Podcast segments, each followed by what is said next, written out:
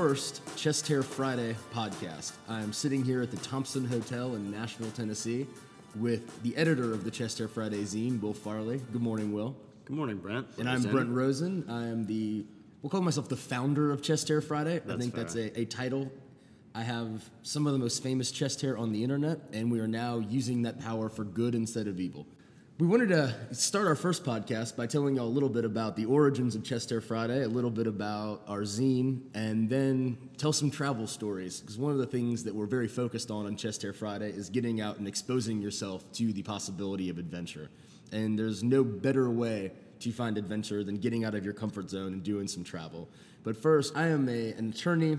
I work in magazines, I've worked in publishing. I used to run the alternative newspaper in Montgomery, Alabama, which sounds a little bit like an oxymoron, but there really were some alternative things to cover there. And Chest Hair Friday has kind of been my baby for almost a decade now.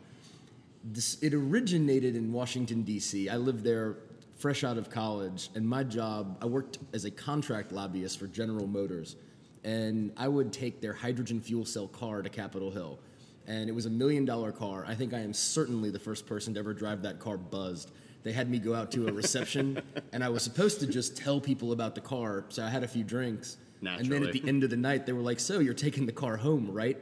And not only did I have to drive the car a little buzzed, I had to drive it out of a hotel ballroom, through a hallway, and into a parking garage where it was James Bond style, one inch on either side of the side view mirrors as I was going down a hallway.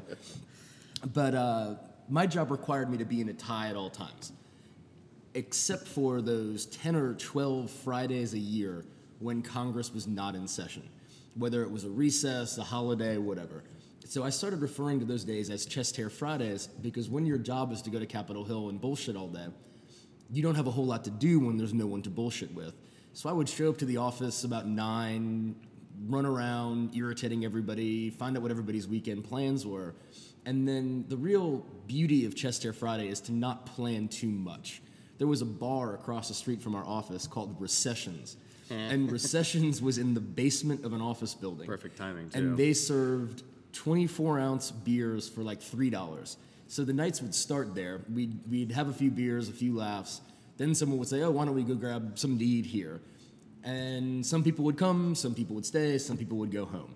And as you work your way through the night, I mean, one night we ended up in some Georgetown senior's apartment at three o'clock in the morning, ripping shots, and you know, never even knew who these people were.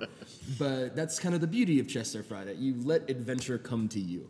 It's impossible to have an adventure when you're sitting in your backyard having a barbecue on a Friday afternoon. If you get yourself out there, you never know who you're going to bump into, what kind of adventures will await you, and what sort of trouble you can get into. And that sort of spirit has always been something I've tried to live by. And I think it's a spirit that is getting lost in this sort of world of, of conformity and, and everyone doing the same kind of thing, everybody looking the same, acting the same. Chest Hair Friday is an antidote for buttoned up conformity. Will, why don't you tell us a little bit about yourself, where you come from, your background, and how we all got involved together? Well, um, my name is Will Farley. I am actually at home in Nashville, Tennessee, which is where I was born and raised. Um, I ended up moving around a little bit, doing some some good studying and some traveling. Lived in Turkey for a while. What were you doing in Turkey? Uh, in Turkey, I helped co-chair a literature department at an embassy school. So, what does that mean? It means I was a teacher. Had to do curriculum and um, coach a bunch of embassy kids. They were from all over the world, wonderful kids, but also total shitheads. I can Like, imagine. I mean, any kid, I guess. Like 13 year olds are all shitheads. they don't have chest hair yet either, so they're They have nothing. they've nothing got nothing going, nothing going for them. So I ended up moving back to Nashville and being around for a couple years, and started working in writing and fashion, and ended up getting partnered up with a company called Billy Reid, which has been like a really wonderful thing because if I hadn't been with Billy Reid, there's no way I would have known you. And where does Billy Reid have stores, and, and what is Billy best known for in his style? The way best way that I can describe Billy Reid would be that there is a high emphasis on custom textiles with mid-Atlantic tailoring. It's going to be something that doesn't fit in this classic southern southern style. It's not going to be like a No- lot of his no- no a lot of his baggy- shapes aren't baggy and like unless they're intentionally baggy, and then like a lot of the stuff isn't going to be like high cut suits, like an Italian, like sitting above the ass kind of suit. Um, but Billy's Billy's been a wonderful company, um, and through that I started working a couple of food and drink festivals where we ran into each other in Alabama. Yeah, I think the actual first time we really hung out, we were doing a dinner in Auburn, Alabama, Mm-hmm. with Wesley True, recent contestant on Top Chef, RC was there. and R.C. Hagen's a, an artist friend of ours, and their idea was to combine art and food. And Wesley created a menu, and then R.C., who is a stencil artist, which is you know cutting out things in paper and spray painting over it, he used stencils for sauces. And I remember thinking this was the craziest thing I'd ever heard. And it didn't really work all that well at the dinner. And what's funny is Wesley tried to do it again on Top Chef, and it went so badly on TV that it was almost like, how did you not learn the lesson from the disaster that was? When you try to spray sauces through a paint gun, they are they have much less viscosity than paint. Um, let's go ahead and just kind of run everyone through a little bit of a teaser on what we have coming in the magazine. So Yes, because as as of the time this podcast runs, zines will have shipped to our first customers. We do want to say thank you to those who have already pre-ordered, and your zines are in the mail. And for those of you who are buying today, expect to have them by Monday or Tuesday of next week. And what we've put together is it has the structure of a traditional magazine, but everything is kind of tilted at a 90 degree angle. Right. We start we start with a couple different sections. So it's your, your normal topics: food, travel, food, travel, fun, drink, adventure. various adventures. And our travel coverage, I think, is really one of our strongest suits. And I'd love to talk more about Montreal with you in just a second. Yeah, absolutely. But uh, Mexico City, everybody I talk to is either planning a trip to Mexico City or just got back from Mexico City. And traditionally, people will tell you you go for the street food, which is not wrong. The street food there is fantastic. We were staying in this place called Condesa, which is one of the neighborhoods in the central city. And we walked outside one morning, and it was some kind of festival day. I have no idea what it was but they had a taco stand set up right in front of our hotel. And the way that it was set up, it was two ladies, and they had a griddle and a deep fryer. They would griddle to order whatever meat you wanted to go in your taco, and then were deep frying poblano peppers and potatoes with it. And that was an add on. I got three tacos and a liter of Mexican Coke for the equivalent of $3.50 US, and they were without question the best tacos I've ever had. So I, I can't say for a second that the tacos aren't a reason to go to Mexico City. Museums, another very popular part of Mexico City. The Museum of Anthropology there. We forget that Mexico is much older in a sense than America, where even beyond the sort of indigenous native folks, Mexico saw Cortez in like 1510, whereas there were really no European settlers in America until the 1600s that stuck around. So there is just an unbelievable amount of history in Mexico that when you, if all you know of Mexico is Cancun and Cozumel, you've sort of shortchanged yourself. It's it's almost like if you didn't know anything about the Appalachian region in America, you just sort of thought it was you know, Gatlinburg. yeah, you thought it was Gatlinburg and Dollyland. Dollywood. Dollywood. So Mexico City has all of this culture and history. It's also gigantic. I mean, imagine if you combined Washington D.C., Los Angeles, and New York into one city. Mexico doesn't have a financial capital, a cultural capital, and a political capital. a capital. They just have a capital. And so each neighborhood that you go to reflects what's there. So there's a part that looks just like the Lower East Side where everybody is very hip, very, you know, tightly cut clothes, asymmetrical haircuts, and they're all working in the Mexican film business. Then you go one neighborhood over and everybody has the slicked back hair, the Italian style suits you were talking about earlier, and it looks so European you think that you're in Spain, and that's the political capital. Then you go down the street and everybody looks like a Wall Street banker in the pinstripe suits. It's just amazing to see all of that in one concentrated place. All of that being said, the best thing to do in Mexico City is go to Lucha Libre for a Friday night fight. There, if you are only familiar with wrestling through the lens of the WWF, you are not doing it correctly. The WWF is built on pretty much being a soap opera that has violence in Mexico City, they don't really do the long running feuds. They don't have the so and so messed with so and so's ring girl, and now they're going to fight it out to decide who gets to keep her. It's not as uh, serialized in its storytelling. What it's really about is just the excitement of the night. So when you remove all of the bullshit, all you're left with is extraordinarily acrobatic, extremely athletic performances. And the wrestlers aren't giant steroidal monsters. They're all like regular sized people. A lot of them are fat guys, which is hysterical because I'm not a small person. And I would never think that I could be a professional wrestler. Uh, Super Porky, who is my new hero, is a 60 year old fat man. And he is as good a luchador as the little tiny Rey Mysterio style guys in the masks. It's all about agility. It's all about exactly it's agility and it's really about being able to perform for the crowd because these guys are truly it's more like going to see a play that features high flying acrobatics than it is going to a fight And not to give it all away, because everyone should read. yeah you should read the story the story. You can, you can go to our website.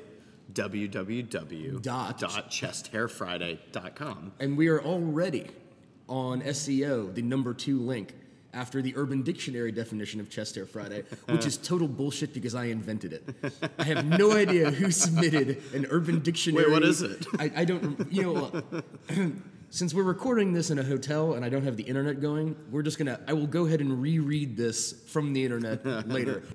As promised, I am now overdubbing this podcast with a little bit of light reading from the internet from Urban Dictionary. But first, thanks to all of you who've been visiting the website, we have officially jumped the Urban Dictionary definition of Chest Hair Friday in the Google search results, and we are now the number one search result for Chest Hair Friday. That being said, the Urban Dictionary definition of Chest Hair Friday is when a hairy man decides to let loose on a Friday happy hour, letting his chest hair out in public so the bitches come flocking. The primary goal of this move is to get laid. He's kept it hidden all week, but when work ends on Friday, it's Chest Hair Friday.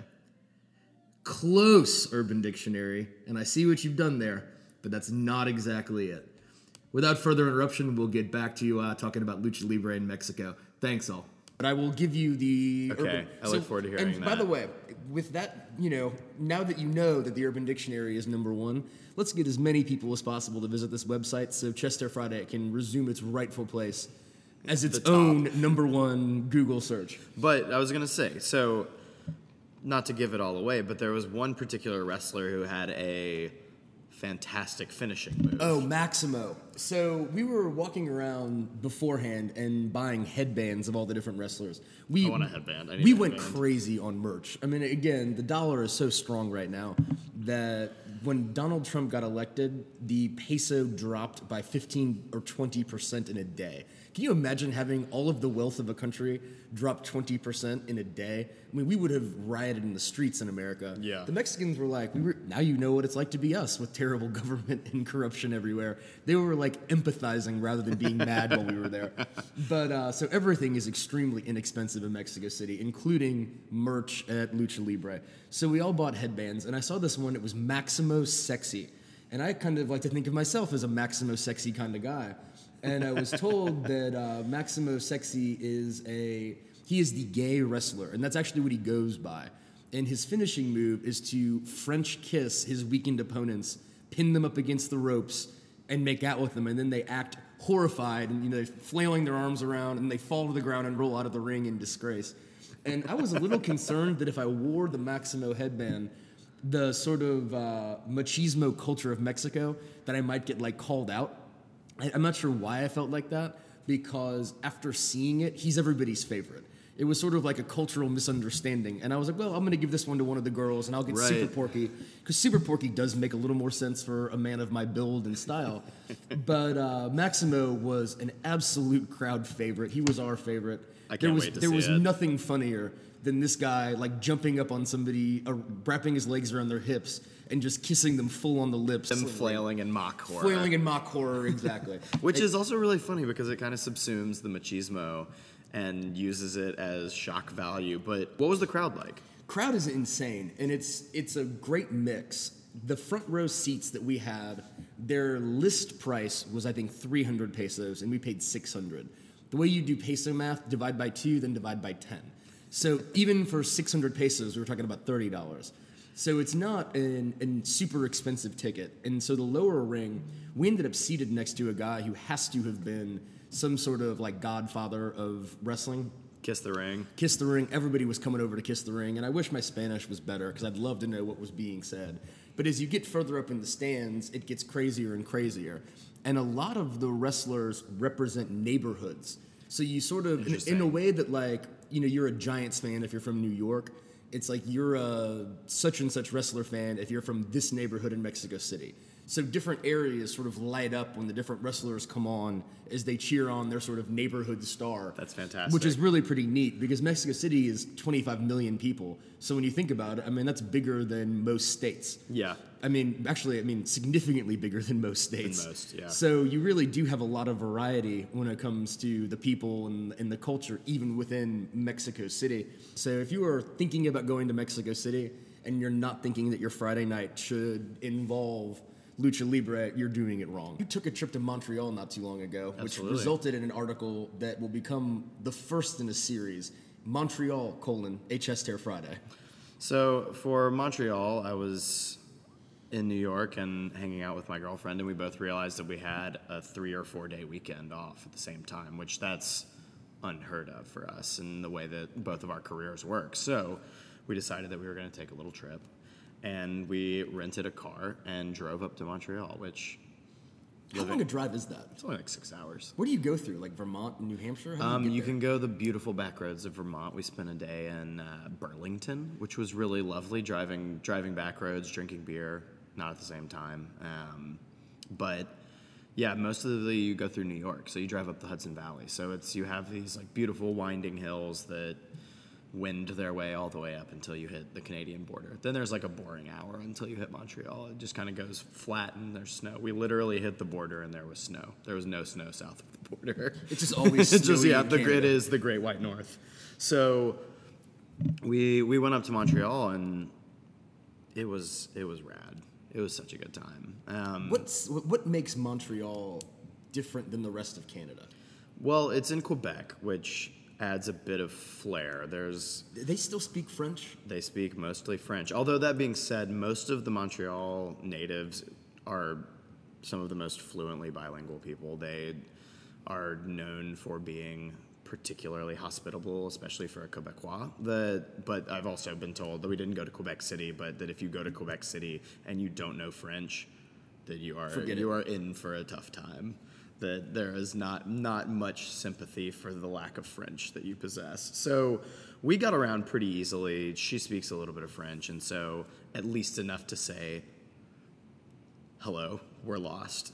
Also, where's a good dive bar? So that's kind of like the way that we we structured the trip. Uh, we Brent and I both have a lot of friends that work in food, and so soliciting soliciting recommendations was not particularly difficult. Yeah, Mo- Montreal has kind of become I don't know, kind of a hot city for travel. Yeah. Is it is it a combination of things? Is it mostly food? Like what what all is there up there to do? I think so. I mean, it's a combination of things. There's a really pretty vibrant art scene. It's a big city that has a diverse cultural heritage. You have a lot of immigrants that live there as well, so they actually have a pretty robust Chinatown. Um, which I live in Chinatown in New York, so going and we stayed fairly close to the Chinatown there, so I almost felt like I hadn't left home. Um, but it's this weird place that everyone is really friendly, and What was your favorite of the restaurants you went to? What really blew you away? Joe Beef is fantastic. It's it's run by these two two French Canadian guys named Dave Dave McMillan and I would have to think about the other guy's name off the top of my head, but they are these kind of like outsized, larger than life characters that have built a restaurant around actual hospitality and wanting people to feel warm. They're the kind of guys that cook this incredibly decadent and refined food and serve it on vintage and they're all about plying you with kindness and drinks and food so all foie gras everything All foie gras, everything. that's that's the best part about it What's is the nightlife strong there? the nightlife is strong there. There's a lot of stuff going on, and there is a lot of beer to be drank. Molson is based out of there. Molson is The Molson, the okay. Molson family. Molson Ice is moonshine in the form of beer. We were- So the nightlife in Montreal is something that is all about you wanting to explore. It's plenty of there's clubs, there's dive bars, there's cocktail bars. It's it's it's all over the place. I would say was, for a, me, was there a champagne place that you went to? yeah, there's a place called La Champagnerie that is Does that just mean the champagne the place, champagnerie? I think. That's French for um, the champagnerie. Yeah, the the champagnery. So there are these places that are kind of all over the board. So it's a really a choose your own adventure kind of thing. And in the magazine, we really wanted to reflect that. And so I wrote the guide, and it's a DIY chest hair Friday because, like Brent said, the whole point of chest hair Friday is that you let the night take you. Will, thank you. That was a wonderful story that you had in the zine for us on Montreal. I know a lot of people planning trips to Montreal in the next year or so. Highly recommend Will's work. We'll have it on the website, www.chesthairfriday.com. And what a great entry into how to have a good time in Montreal. Now we're going to transition to have our first guest. Guest today, we have with us Chef Kelly Fields. She is a chef partner at Willa Jean in New Orleans. She has, over the last year or so, been recognized for her excellent work as a pastry chef, baker, restaurateur, and all around great person. Southern Living named her one of their Southern Kitchen musicians. Garden and Gun has called her one of the most influential people in the South. She was nominated and a finalist for Best Pastry Chef with the James Beard Awards this year. She has also won Eater New Orleans' Chef of the Year and Eater New Orleans' Reader's Choice Award. We're thrilled to have her on the podcast today with us talking Chest Hair Friday. Thanks for having me. And this is again Kelly Fields. And Kelly, tell us about yourself, uh, about your restaurant in New Orleans, and just sort of some of your background so people know who you are. Uh, my name is Kelly Fields. I own Willa Jean in New Orleans, Louisiana. Um, I grew up in Charleston, South Carolina, moved to New Orleans in 96, and sort of she's never gotten rid of me since. That's amazing that you have been here since 1996. I How- took a five year hiatus uh, when Katrina hit, but So how, how much has New Orleans changed just in the 10 or so, 20 or so years you've been here? Um, it's changed dramatically and also not at all.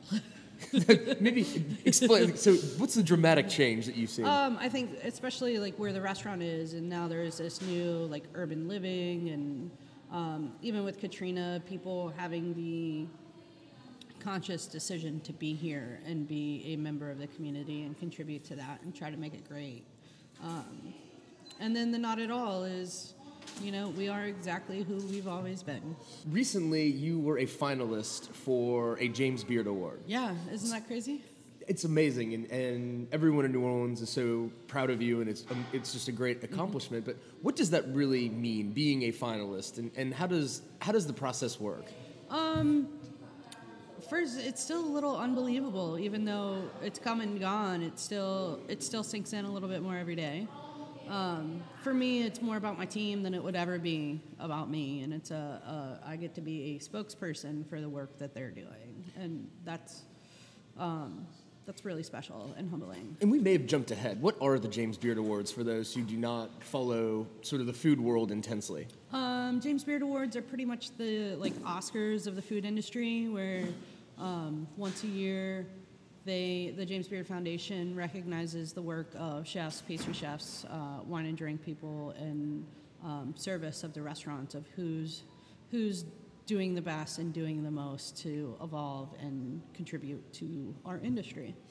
And is that in similar fashion to other awards? Are there a lot of parties and different things going on that lead up to it and after? There are more parties than I've ever What, what did you make it to? Which which ones were you able to attend? Um, we I landed in Chicago on Sunday morning and went straight to a party, um, and party went party to party to party to party, um, until Sunday night when I got home to the hotel about 3 a.m.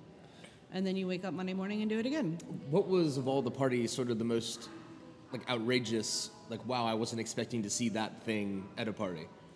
You know, if I can talk honestly about the most incredible I thing I would I want you to talk honestly, Kelly. So Monday morning, the um, SFA Southern Foodways Alliance and Billy Reid threw a sort of Southern Mafia get together at the Billy Reid store in Chicago, Wonderful.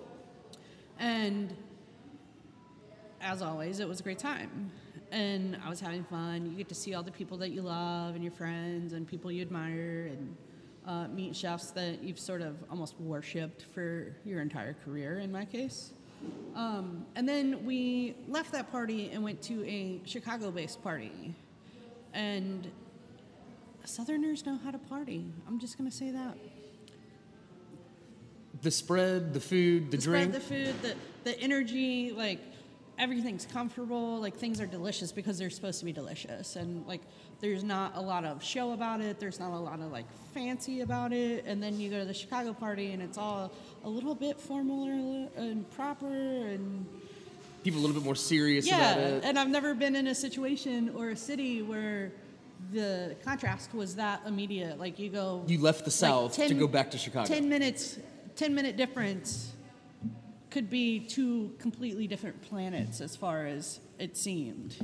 It's funny that we talk about this sometimes amongst our sort of being in some of the different worlds Mm-hmm. where the food world, the art world, the fashion world, they all do the same kind of things. Yeah.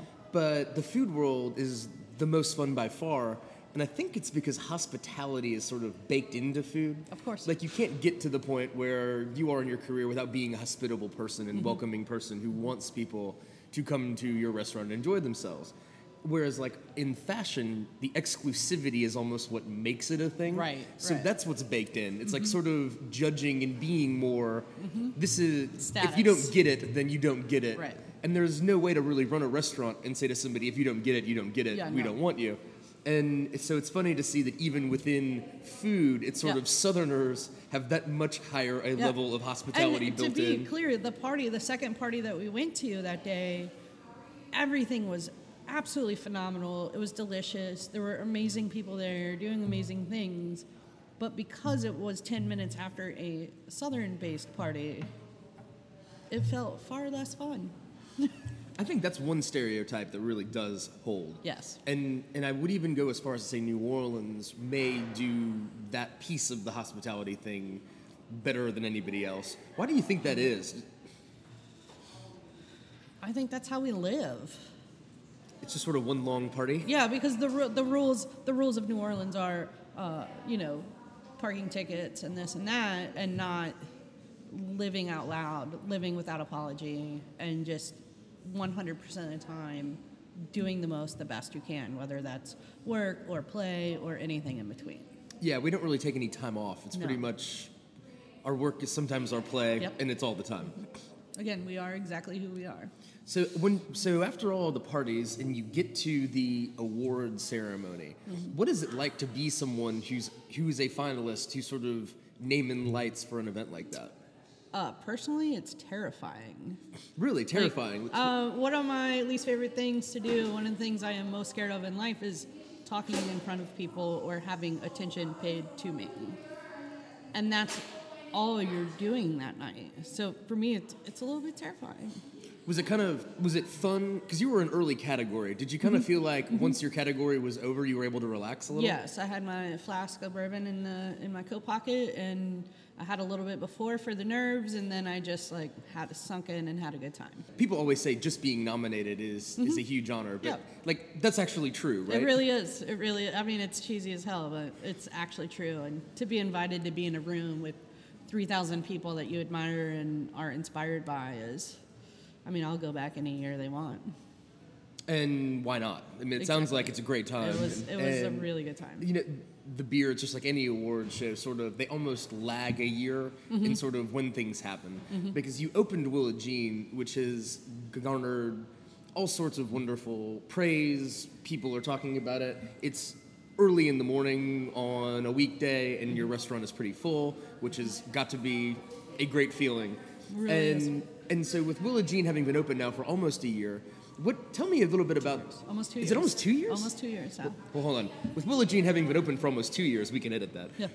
What is uh, what has been sort of the journey on that? I mean, I know you had the idea in your mind for a long time. Maybe talk about the concept of Willa Jean and how it all came to be. Well, it was originally John Besh and I started the conversation in 2003 um, about opening a bakery and calling it for a decade, it was called Hot Buns in his mind. Hot buns. Hot Buns. I, I like the working names of all of the restaurants. Yeah, we have a really good time with it. Um, and then, of course, Hurricane Katrina hit, and John was and continues to be my mentor. So at that time, he told me to sort of follow my heart and see what I could learn out of the experience. So I went and traveled and worked around the world for five years. Where did you travel during that time around the world? Um, I did Europe. I did the Middle East. Uh, I spent eight months in New Zealand, and also lived in San Francisco for three years.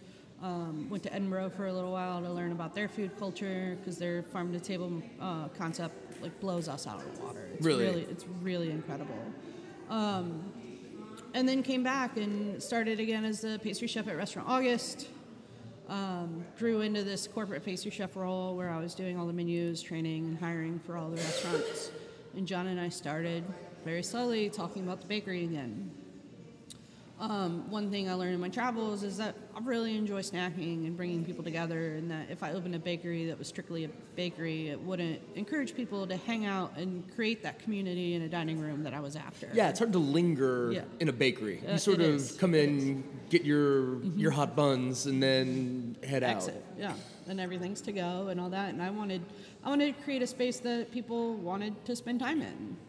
Um, so it sort of evolved from a bakery to sort of a counter service. We'd have two or three sandwiches on the bread we were making.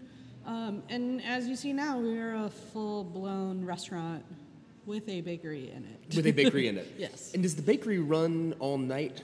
It does. Uh, My kitchen is a 24 hour operation. People are working 24 hours a day. So And the restaurant concept, Willa Jean, is that your grandmother's name? it is. It is. So tell me about that and, and your relationship with her and, and the importance of it. So my grandmother, it's my dad's mom, um, and I was as a child. My nickname was Willa Jean Jr.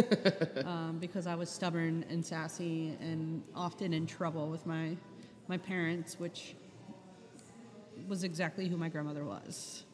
Um, and she was not the typical like Southern grandmother that taught me how to cook. Like everybody kind of wants that story, but I, I've- I've heard multiple times people in the southern food world they have the saying that they're skeptical of grandmothers Yeah. because everybody has that grandmother who taught you to cook story Yeah. but yours it, I- it is no. much deeper No, my grandmother she fed us like uh, shit on a shingle and frozen like literal frozen orange juice and called it slush. Put like cherries in it and like cut up bananas. Like, you know, that's a dream when you're a kid. It's one of my favorite memories. But she wasn't a cook, and I don't know that she really enjoyed it or anything like that. But what she did enjoy is spending quality time around a kitchen table, playing cards and talking about life. And um, she taught me and mentored me to put myself 100% out there and never apologize for what that is.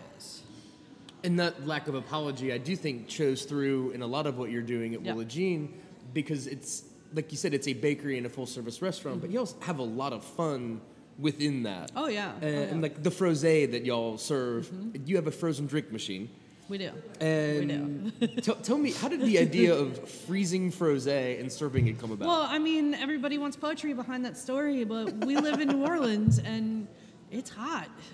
It is hot. And I love rosé, and I wanted it as like, how do you make it cold? And I was standing at the bar, and I looked at the slushy machine, and I was like, let's give this a whirl. And Can you slushy anything?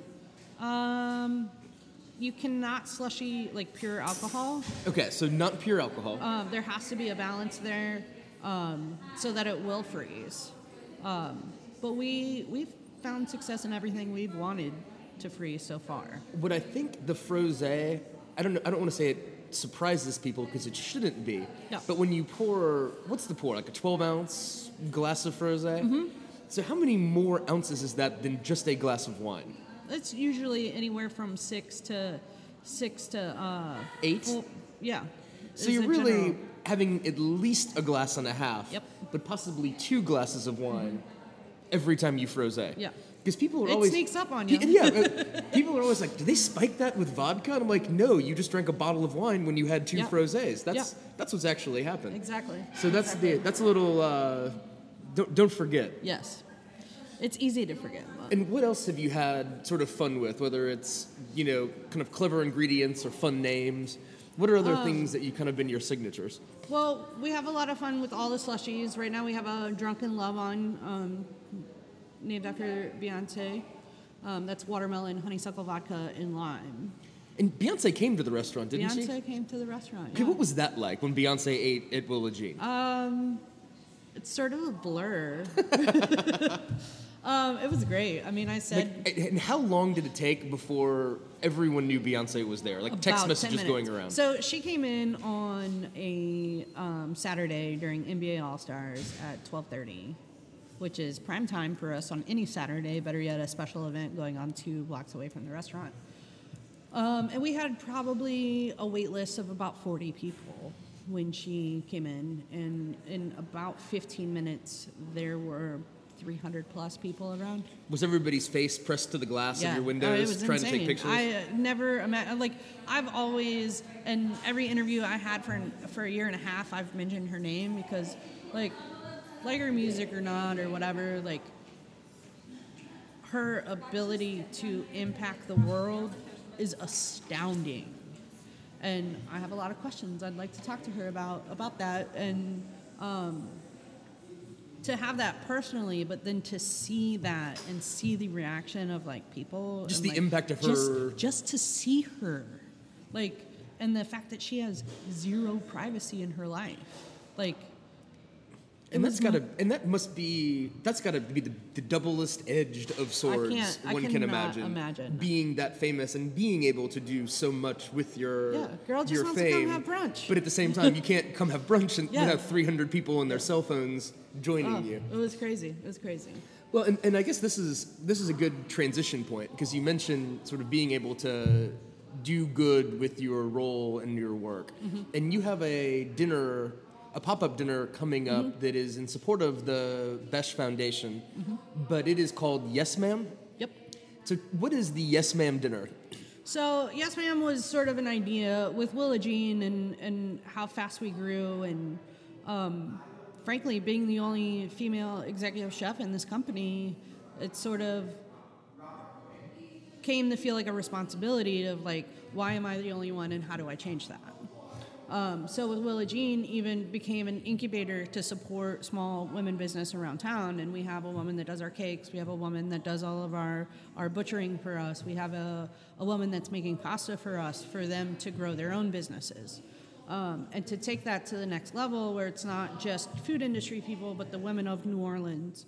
Um, I decided to launch this dinner with the foundation, with John's help and Carolyn Rosen's help, um, to sort of create a conversation that will allow for women to go to school and not just not just culinary school, but if a woman wants to go to business school or go to study food policy or um, graphic design, all of the stuff that we use as a business, as a restaurant group, as a community, how do we make women rise up in that? And that's a a wonderful sort of goal. And what, aside from the dinner, and, and I do, who was involved in the dinner? Who, who was coming in? I wrote to my favorite female chefs across the country, um, and they all said yes, which was absolutely amazing. So Traci Des Jardins is coming from San Francisco. Kristen Kish is coming.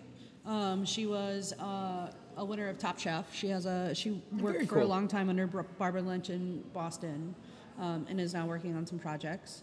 Um, Cassidy Dabney, who is the uh, most recently named female, first female executive chef of Blackberry Farms Oh, wow. is coming, and she is one of the most talented women I've ever had the experience of dining with. That place is so beautiful. Hopefully, It's- you'll get an invite back, too. Exactly, right. um, and Nina Compton, our own New Orleans Nina Compton, is coming. And Nina is also such a special person. I mean, She that's is, that's a yeah. really neat group. Yeah. And is there? A, I know y'all are doing a dinner. Is there Mm-hmm. any other programming around it?